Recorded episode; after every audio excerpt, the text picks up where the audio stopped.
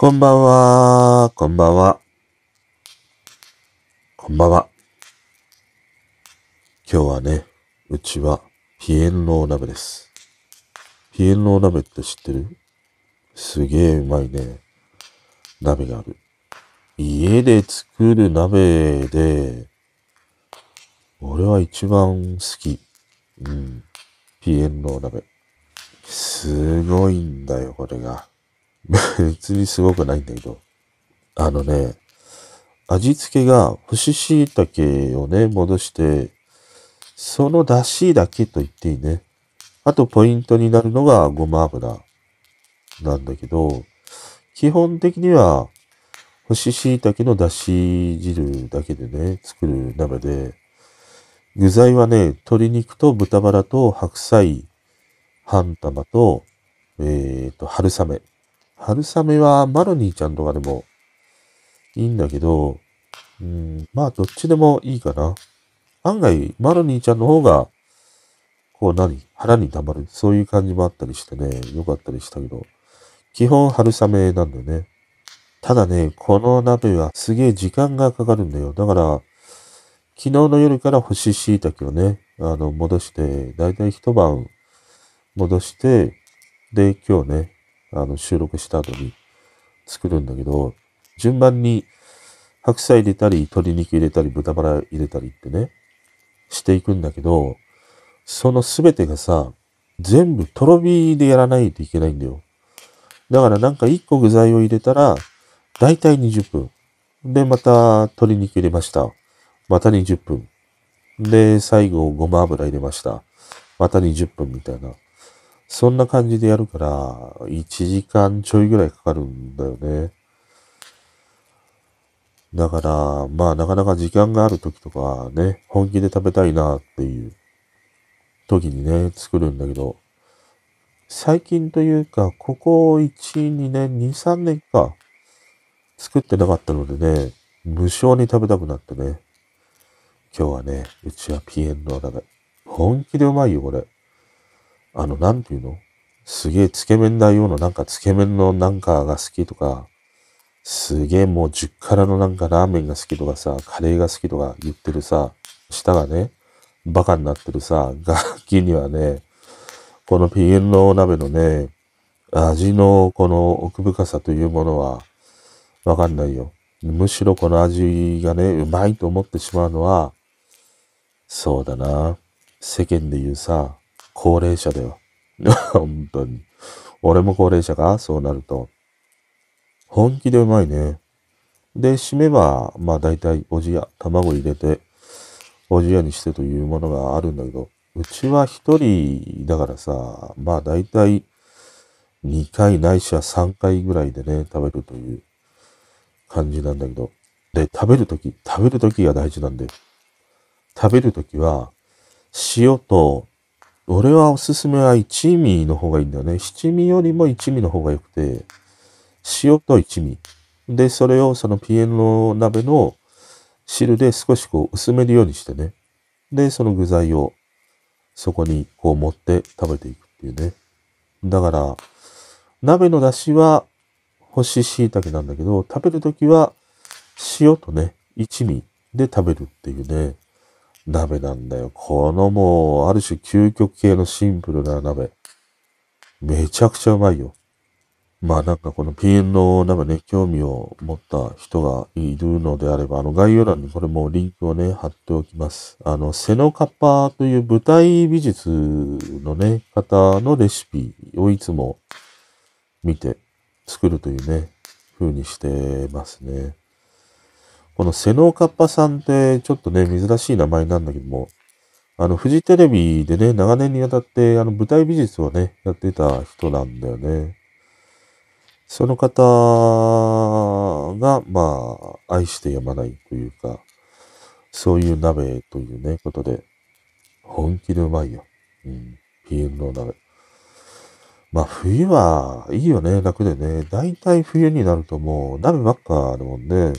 あの、好きなのが赤辛鍋。あれが好きで、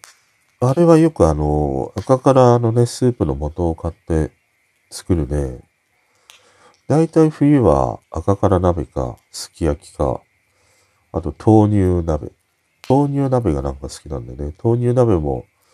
まあ、出汁をね、簡単に買って作ったりするね。だいたいこの感じだね。で、外で鍋を食べるって言ったら、多いのはもつ鍋が多いね。そういえば、もつ鍋といえばさ、あの、一時期さ、もつ鍋ブームってあったよね。そういえばね。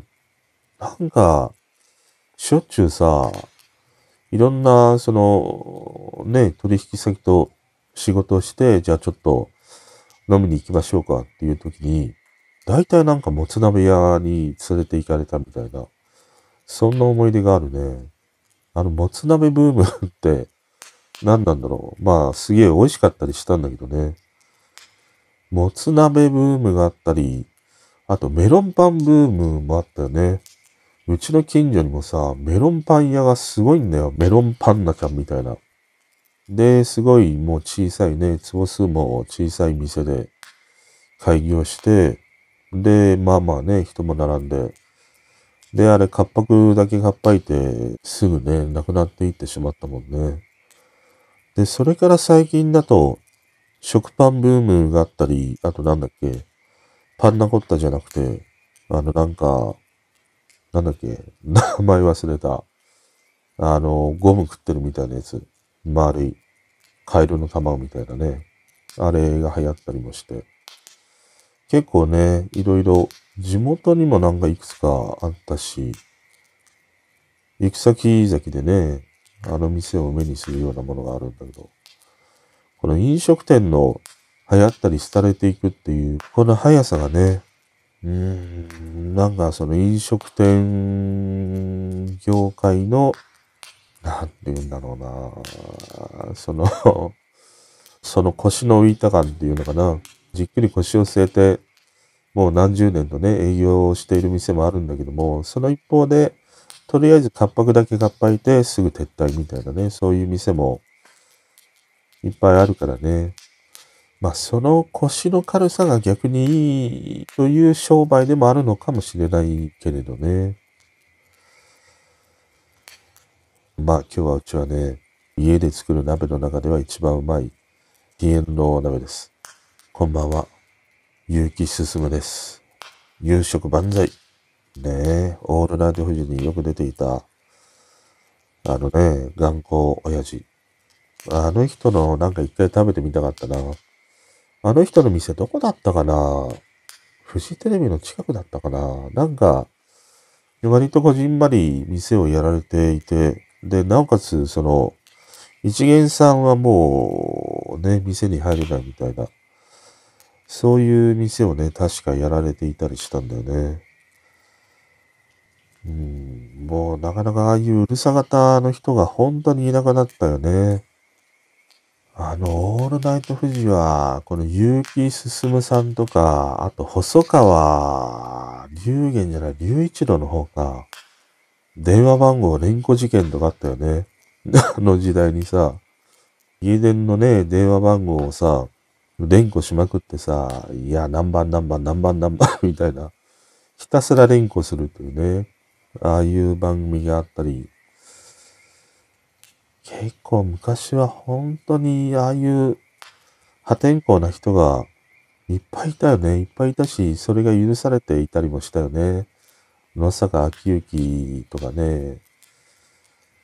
あ、それでなんか思い出した。あの、野坂昭之いるじゃん。で、あの人の印象って、俺はもう晩年は本当にいつもね、酒を飲んだくれて、それで番組に出ているっていう、そんな印象があってさ、まあ、あの、大島、渚にね、舞台上でワンパン入れたみたいなさ、ああいう感じも含めて、野坂昭之という人も破天荒っていうね、思いがあるんだよね。だから今、お笑いでね、なんか破天荒を売りにしていたお笑いの人いたじゃん。あんなの一つも破天荒じゃなくて、本当の破天荒っていうのは野坂昭之であるとか、こういうね、あの、細川隆一郎みたいな、そういう人じゃないかなって思うんだけど、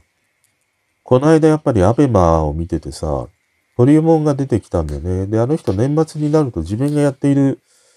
ミュージカルの宣伝で、毎年アベマはね、この年末ぐらいになると出演するんだよね。で、ホリエモンがアベマニュースに出るときって、ほとんどもう酔っ払ってるんだよ、毎回。もうワイン何本か開けてきましたみたいな、そんな感じで出るんだけど、この間も、やっぱり同じような感じで酔っ払ってね、出演してたりしたんだよね。で、この間は何の話題だったっけな？ホストかなんかの話題に出てて、そのホス狂いしているね、女の子と、あと、お笑いのあの、パックンっていうさ、あの、アメリカ人の、あの人が出てたり、あと、アッシーがね、出ている時に、ホリエモンが出てたりしたんだけど、まあ、その酔っ払って、そのミュージカルの番宣だからさ、あの、サンダの格好をして出てきたんだよ。で、それを見てて、なんて言うんだろうな。その、ホリエモンも、ある種、なんて言うんだろう、その野坂昭之とか、あそこら辺の感じ、領域というか、あそこら辺の感じに入りつつあるんだなっていうふうにね、思ったんだね。まあ、野坂昭之ってそんなに掘り下げて俺も知っているわけじゃないから、なぜああいうふうに飲んだくれてね、ああいうメディアに出るようになったのかっていう経緯は、ちょっとよくわからないんだけど、でも、ホリエモンを見てたりするとさ、ああいうふうにわざとその酔っ払った状態で番組に出るっていうのは、もう確信犯的にやってるんじゃないかなって思うんだね。それはいろんなことが考えられてさ。まあ一つは、まあ酒を飲んでね、出るぐらいで、ちょうどいい番組だろうみたいな、そういうものもあるだろうし、またお酒をね、煽って出ることで、番組でするね、発言が盛り上がるから、まあ自分で、こうね、ガソリンをさ、入れてみたいな、そういうものもあるだろうし、もう一方で、その、なんか自分のキャラクターを作っているというのかな。そのかつてのああいう破天荒だった人たちが、まあ、ホリエモンのね、子供の時代とか若い時代にはいっぱいいたりして、そういうものを目にしてきた人でもあるからさ。だから、自分もそういうようなそのキャラ付けというのかな。今のこの、なかなか潔癖な社会であるからこその、ちょっとああいう不良とはまた違うんだよな。ちょっとね、そのアウトロー的なね、もののキャラクター付けみたいな、そういうものまでも含めて、ホリエモンの場合はすげえ考えてやっているんだろうなっていうものを感じるんでね。で、その根底にあるのは、やっぱり今のこのね、潔癖な世間、社会というものへの抵抗というのかな。そういうものをね、ああいう姿で番組に出ることで、うん、ある種こう抗議をして、抗議をしているというか、そういうね、ものでもいいんだというものをこう見せてくれているというのかな。そんなものを感じたんだよね。だから、まあ、ホリエモンで俺あんまり別にすごい好きでもないし、めちゃくちゃ大嫌いっていうわけでもないんだけど、ただ、なんかあの彼がね、いろいろ発言しているものってさ、あんまり俺はすんなりとね、入ってこないというものがあるんだけど、あの何度となく酔っ払ったままで番組に出ているものを見ると、あ、そういう彼の中にはメッセージであるとかね、ある種のその信念みたいなものを持って出ているのかもしれないなって、まあ、身勝手にね、思うと、ちょっとね、見直したなっていうものがある。で、一方で、パックンとかさ、もうなんか、割ともう潔癖社会とかね、その強い人に正義があるみたいな、割とそういう感じの人なんだよね、あの人の発言ってね。だから、現場ともなことを言っているような感じがするし、正しいことを言ってるような感じがするんだけど、全然なんかね、今のその時代のね、流れ、雰囲気みたいなものとは、フィットしていないなっていうことをね、いつも感じるんだね。で、そこを、ホリエモンはね、なかなか鋭くついている姿、そういうものを見てもね、あ、なんかホリエモンって案外そういう、なんて言うんだろうな、どこかしらの根底にはね、優しい気持ちを持っているのかなとはね、そんなものを感じたりもしたし、この優しい気持ちというか、寄り添える感情というのかな、そういうものは、あの、ひろゆきも持ってるんだよね。あの人も、割と弱い人、本当になかなか苦しいぞっていう人には、ちょっとこう、寄り添うようなね、そういうなんか、根底には、ものを持ってるんじゃないかなって思うんだけども、それも それもわかんないな。あそこまでね、頭が切れたりすると、そういうものをある種こう利用してね、まあ、多くの人にっていうね、そういうものも、戦略立ててできないことはないんだけども、でもそういうものまで考えていくとさ、結局本当に人はどこまで信じられるかっていうものになってしまうからね。だから、ある程度のところで、その、今は信じるけれど、未来は信じないかもしれないし、過去は信じていなかったかもしれないけど、今は信じているっていう、それぐらい、その、なんて言うんだろうな。浮き沈みがあるっていうもので、いいんじゃないかな、とも思うけどな、人間付き合いにおいてはね。なんかずっと一生、いい人であるっていうふうに思いながら、付き合い続けていく、そういう出会いがあればね、それはそれで幸せなことなんだけど、でも言うてもさ、身内だってもさ、いや、親父ムカつくわっていうね、そういう時代もあれば、いや、親父尊敬するわっていうさ、そういう年頃や、ね、年齢というものもあるようにさ、やっぱりこの人の好き嫌いみたいな、そういう感情ってね、浮き沈みがあるからね。だから、まあちょっと今回、ホリエモンいいなって見直したとしてもさ、まあ一週間後にさ、行ってらっしゃいって言われたらね、てめえこの野郎みたいな、ねえ、感じにもなるからね、行ってらっしゃいじゃねえんだ、お帰りなさいって言えって言われただろっていうね。ホリエモンこそさ、一番好きな花見ろよ、本当に。最近ね一番好きな花のね、話ができていないというのはね、見ていないんですね。あれ、最後に話した回からね、ちょっと、見るタイミングをね、失ってしまって、そしたらもう2話3話、あれから進んでしまってさ、いや、3話一気に見るってなかなか負担だよなっていうのがあってね、ちょっとね、今見ていない。でも、録画してあるからね、どっかで見ようとは思うんだけど。あと、酔っ払いっていうことで言うとさ、昨日の夜中、4時間か5時間ぐらいね、配信してたりしたんだけど、東博樹ね、あの、訂正する力とかね、書いている人、この間も彼のね、対談しているものを見て、いや、いろいろ、その日頃ね、俺が思っていることをこう言語化してくれて、あのー、面白かったりしたんだけど、昨日もさ、東博樹がライブ配信をしてて、YouTube でああいう風に無料でライブ配信を一人でって初めてかな、見たの。いつも、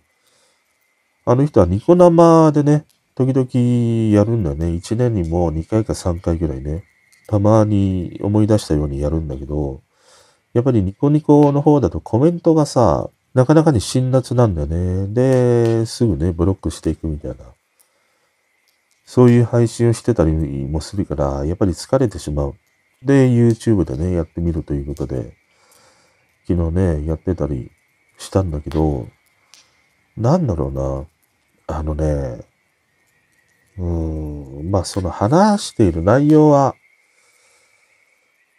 あんまり俺も真剣に聞いてないから、いや、その話がね、すごい刺さったのかっていうのはちょっと記憶にはないんだけど、全体を通してね、見て思うのは、その、かまってちゃんって、最高のその、人を、最高のじゃないな、人を引きつける上では、かまってちゃんっていうね、そういうものがないと、人を引きつけることはできないんだなって思ったの。結局、東博樹もさ、まあ、かまってちゃんなんだよね。なんだかんだいろいろね。いや、俺はあんまりツイッターでさ、いや、発言したくないとか、論評はしたくないとか、いろいろね。で、あれをしたくない、これをしたくないとかさ、やるのやらないのって言うんだけども、でもその根底にはさ、やっぱりすごいかまってちゃんがあってね、ものすごいその視聴者人数って気にしながらずっと配信してるんだよね。あ、なんか1700人いったね。あ、いいね、とか。あ、2000人超えたね、とかさ。随時その人数というね、ものを意識しながら配信してるんだよね。まあそれは、彼がやっているその言論カフェみたいな、そういうところの運営でさ、やっぱりあの数字によって、いろいろね、その売り上げが変わってくるからね。まあ普段においてもその数字というものを、こう、常に意識しながら、ああいうね、仕事をしているというものがこびりついているからということもあるんだけども、でも単純に俺は見ててね、東博樹という人はものすごいかまってちゃん気質が強い人で、で、そういうかまってちゃん気質を持っている人ってさ、なんて言うんだろうな。掃除と思うのは、うん、まあ、あえてわかりやすく言うと、人として弱い、精神的に弱いというのかな。そういう人が多いんだよね。だから、その弱い部分を強がって見せるから、そこのギャップに人はね、なんか妙に引きつけられるんだよね。その同じような思いで、いや自分にも似たところがあるからっていう人も来るだろうし、また一方で、こう、ちょっとね、上から目線で、うん、ちょっとからかってやろうみたいな、弱いやつ、弱っているんだからみたいなことで来る人もいるだろうしさ。だからあんまりにもその精神的に強いというのかな、強い人のもとにはさ、逆に、その、なんて言うんだろうな、ただ強いだけではさ、ダメなんだよね。やっぱり弱い部分とか、ずる賢い部分があって、それでも強がって生きている姿をね、見せるっていう、そういうところにね、案外人が引きつけられる要素があるんじゃないかなって思うんだよね。だから、ホリエモンとかも、なんか似たようなものを感じる。あの人もものすごい強がってね、いろんなね、ことを言われたりぶったたかれても、まあ気にしないっていうふうに言いながら、実はものすごい気にしているだろうしさ、ものすごいこう弱い部分をね、内包している人なんじゃないかなって思うんだね。だからこのね、うん、かまってちゃん気質っていうのは、案外、ああいうね、様々な、まあインフルエンサーでも YouTuber でもいいし、まあ、ああいうメディアに出ている歌手やね、俳優やああいう人たちもそうなんだけども、このかまってちゃん気質をね、持っていないと、案外ね、人を魅了するっていう力の源というのかな。そういうものがあるとかないとかね、あるなってって思ったな。東博樹はやっぱりかまってちゃんだから、なんかね、気になるんだよね。で、そう、この気になるっていうことがさ、大事でさ、その、いつもまともなことを言っている、正しいことを言うだけの人って気にならないんだよ。だから、あの、お寺さんとかあるじゃん。お坊さんっているじゃん。ああいうお坊さんってさ、その一年に一回とかね、たまにああいうね、お坊さんの説教を聞くから、いや、今日はいい話を聞けたなとかさ、そういうものがあるんだけど、でも毎日毎日ね、ああいう風にさ、なんか、あある種のその正しいものを言われるっていうのは、まあ、成長する中ではいいのかもしれないんだけども、ことね、その、まあ、お坊さんの説教はエンタメではないからね。ただエンタメとして同じ戦場にもしね、ああいうお坊さんの説教みたいなものを並べたときには、お坊さんの説教ってさ、毎日聞きたいなとは思わないじゃん。毎日なんかその人のところに行けば、なんか面白いことがあるなっていうふうには思えないよね。そこにはさ、なんかこの人がなんかやらかしてくれるんじゃないかっていう、それが全くないからさ。でもこういうかまってちゃん気質の人たちって、なんかやらかすぞみたいな。ある種のそれを期待しているんだよね。だから、俺が東博樹を見るとか、4時間も5時間もね、こう、じっくりではないにしろ見続けられるとか、あとユーザー配信とかも同じようなことがあってさ、いや、この人なんかやらかしてくれるだろうなっていうものを常に期待しているから、だから1時間も2時間も見れるっていうね、ものがあるんだよね。だからね、その、誰しもがまともにね、潔癖な社会っていうのは、やっぱりどう考えてもさ、退屈だよ。みんななんか、お坊さんの説教みたいなさ、人ばっかりでね、さもね、自分が正しいことを言っているようなものばかりに溢れていくとさ、でも逆もあるか。ヤフコメとか見てるとさ、いや、すげえ私は正しいことを言ってやったんだみたいなコメントってさ、なんかさ、コメント越しにも伝わってくるものがあるんだけど、でも案外そういうコメントについているさ、あのー、返信みたいなものを見るとさ、いや、その考え方は全く違うと思いますとかね。あの、いいねマークとかさ、悪いねマークを見るとね、異様なまでに悪いマークがついてるとかね。うん、まあ、それは、なんかエンタメじゃなくて、その、単純に、世の中の多くの人たちとの考え方の違いがあるというだけであってさ、それもなんか突き詰めていくと、ちょっとね、面白いっていうものにはなるんだけど、ただ基本的にはね、このかまってちゃん気質があるないっていうのは、ものすごい大きいなって思った。あと不思議と思うのが、東博樹も確か東大かなんか出た人だよね。だから、まあ世間的にはね、すごい頭がいいっていう風に思われてるし、まあ実際ね、そうなのかもしれないんだけど、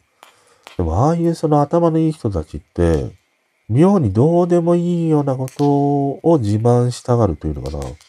昨日もなんか見てて面白かったのが、すごい彼が酔っ払ってるんだよね。で、酔っ払ってる中で、いや、酔っ払ってないから、一本足で1分間ね、立って見せてやるみたいなことを言ってさ、あの、一本足で立ち始めたんだよね。で、で、自分でさ、時間を計って、いや、どうだ、俺は一本足で、ね、酔ってても立てるんだ、体幹はしっかりしてるんだ、みたいなことを言ってるんだけどさ、彼にとっては、それがこだわりであり、それがもしかしたら見ている人を楽しませるね、一つの、まあ、演出というか、そういうものだったのかもしれないんだけど、俺からするとさ、一つも面白くないじゃん。何やり始めてんだ、この親父みたいな感じしかないんだよ。読んだ時に一本足で立とうがね、逆立ちしようがさ、どうでもいいんだよ。ポコチン勃起させて、ポコチンだけで、くるくるね、宇宙ゴマのように回りましたって言ったら、いや、すげえわってなるけどさ、一本足で立ったからっていうね、ものがあるんだよ。で、一方でやっぱりツイキャスで政治系の配信をね、している人がいるんだけど、その人もさ、普段はすげえ真面目な政治の話をしてるんだよ。でもこの間、なんかタイトルを見てたらさ、今日はモノマネやりますとかって 書いてあるの。で、なんかモノマネやってるんだよね。こういうその一般的に頭がいい人たちって、時々なんか、その子供じみたことにこだわったりとかね、子供じみたことをやり始めるっていうね、ものがあるなぁと思って。で、案外こういうものってさ、昔の人たちにもあって、例えばあの、三島由紀夫と誰だったかなまあ、書簡のやりとりをさ、まとめている本があって、すごい面白かったりしたんだけど、誰かとの手紙のやりとりの中で、やっぱりなんか三島由紀夫かなんか、その手紙をね、もらった人だったか忘れたけど、その他愛もないことがね、すごい面白かったっていうさ、そういうものが、こうね、手紙のやりとりに書かれていたりするんだよね。で、案外ああいう昔の偉人であるとかさ、まあなんか歴史に名を残した人たちの、そのリアルな日常をね、表現するときに、例えばこの人が、なんか妙に、なんだろうね、まあ遠石で、なんか茶碗を叩きながらね、歌を歌い始めて、私は腹を抱えて笑ったとかさ、そういうなんか、何気ない小さな気候っていうのかな、もう子供がするようなものを、そういうその昔の偉い人たちがしている、そういうものが残されていたりするものって、妙に多いじゃん。で、そういうふうに残っている人たちだからさ、まあまあね、頭がいいとかそういうことでもあるわけでしょ？だから、ああいう人たちにおいては、言ってしまうとね、その程度のことでも面白いし、記憶に残るんだなっていう。そのなんか不思議があるよね。俺にはすごい不思議に覚えてならない。だって俺の友達がさ、いや、よってね、俺の前で一本足で立ったからといって、記憶に残ってるかっていうとさ、全然記憶に残ってないもんね。それよりもなんか酔っ払ってさ、歌舞伎町からね、新宿駅までカーネル・サンダースを連れて歩き回ったとかさ、そういうものなら記憶にあるんだけど、一本足で立ったとかね、茶碗をなんか叩いて、歌を歌ったとかね、言われてもっていう、そういうものがあるよね。だからその面白いことの笑いのツボが違うというのかな。うん、すごい乱暴に言うと、頭のいい人と頭の悪い人の笑いのツボの違いっていうのかな。記憶に残る笑いのツボの違いっていうのかな。それがすごいあるよね。俺はバカだからさ、なんか多分、東博樹が片足でね、酔って立ったとしても、昨日の今日だから覚えてるというだけで、1年後、2年後に覚えているかっていうと、多分覚えてないよね。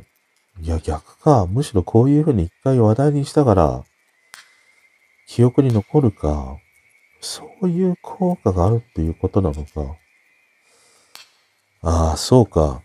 それも面白いな。いわゆるこういうかまってちゃん気質の人が、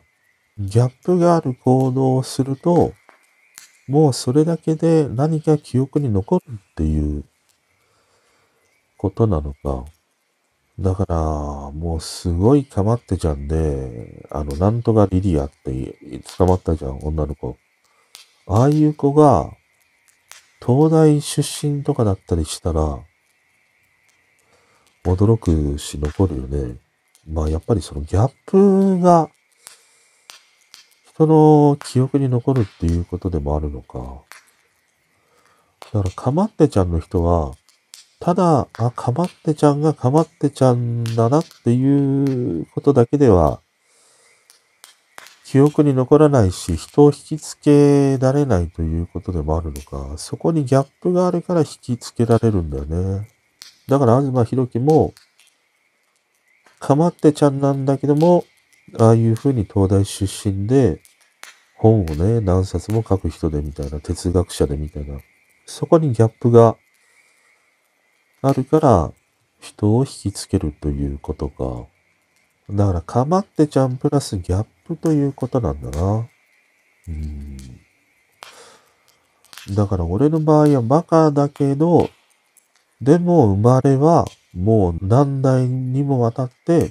名家の生まれですみたいなさ、そういうものがあったりしたら、そこにギャップをね、人は感じるんだろうね。うん。そこら辺が、そこら辺まで考えにね、至らないから、バカなんだよな。うん。で、そこら辺まで考えながらさ、生きているって疲れるじゃん。いや、この人の前ではこういうキャラクターを演じてみたいなことってできないからね。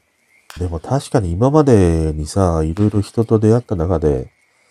いやーすげえ計算高いなっていう人っていたもんね。俺の前でいるキャラクターと、また違う人と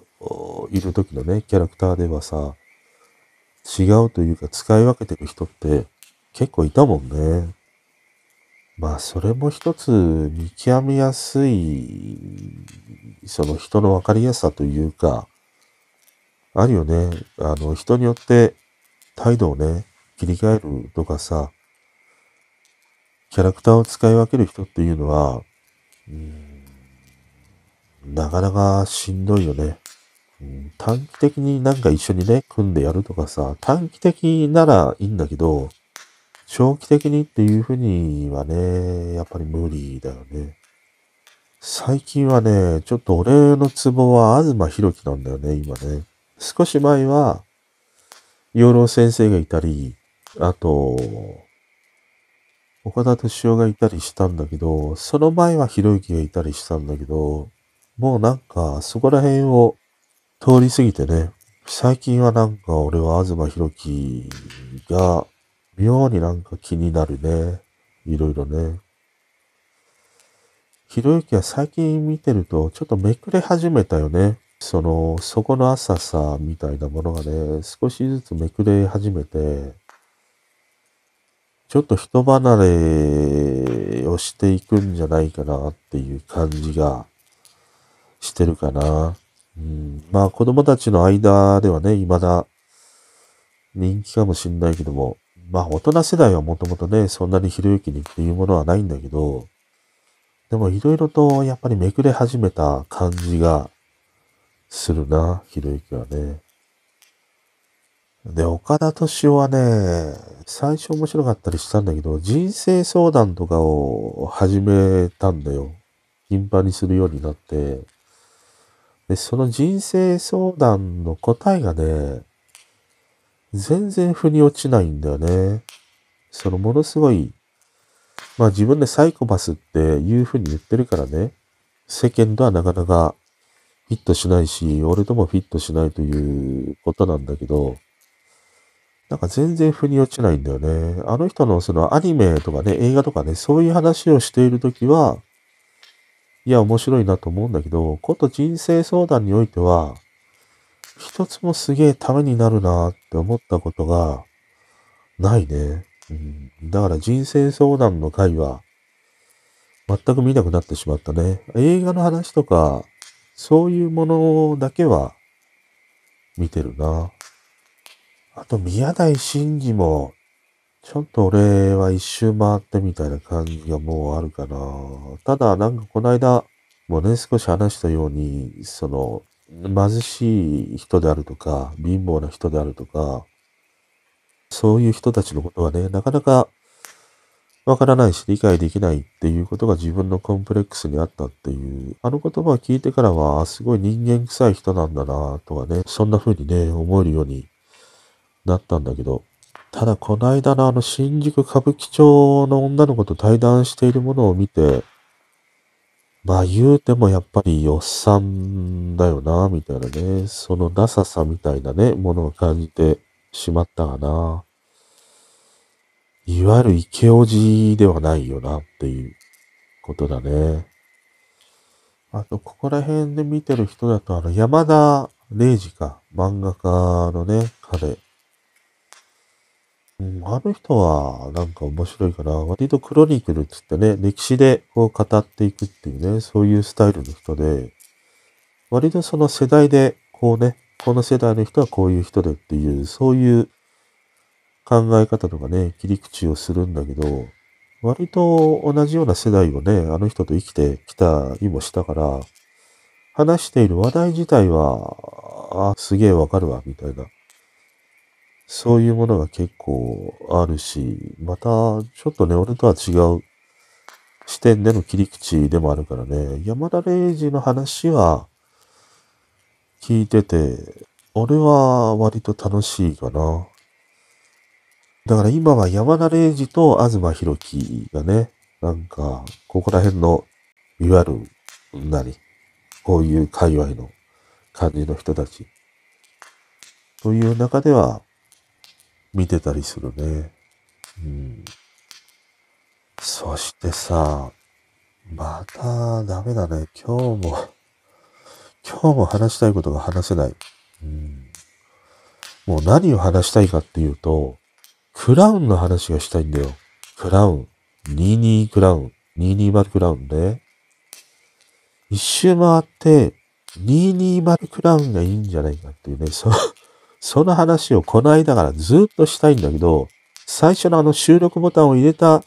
時点から話がね、どんどんどんどんこう流れていってしまうからさ、今日は、東博樹とかね、山田礼二にたどり着いたりはしたんだけど、いつも話したいなと思っているのは、まずね、クラウンの話がしたいんだよ。とかさ、まあ年間のね、いろんな、その流行語大賞とかさ、ああいう話もしたいんだけど、今日は、東博樹デーだな。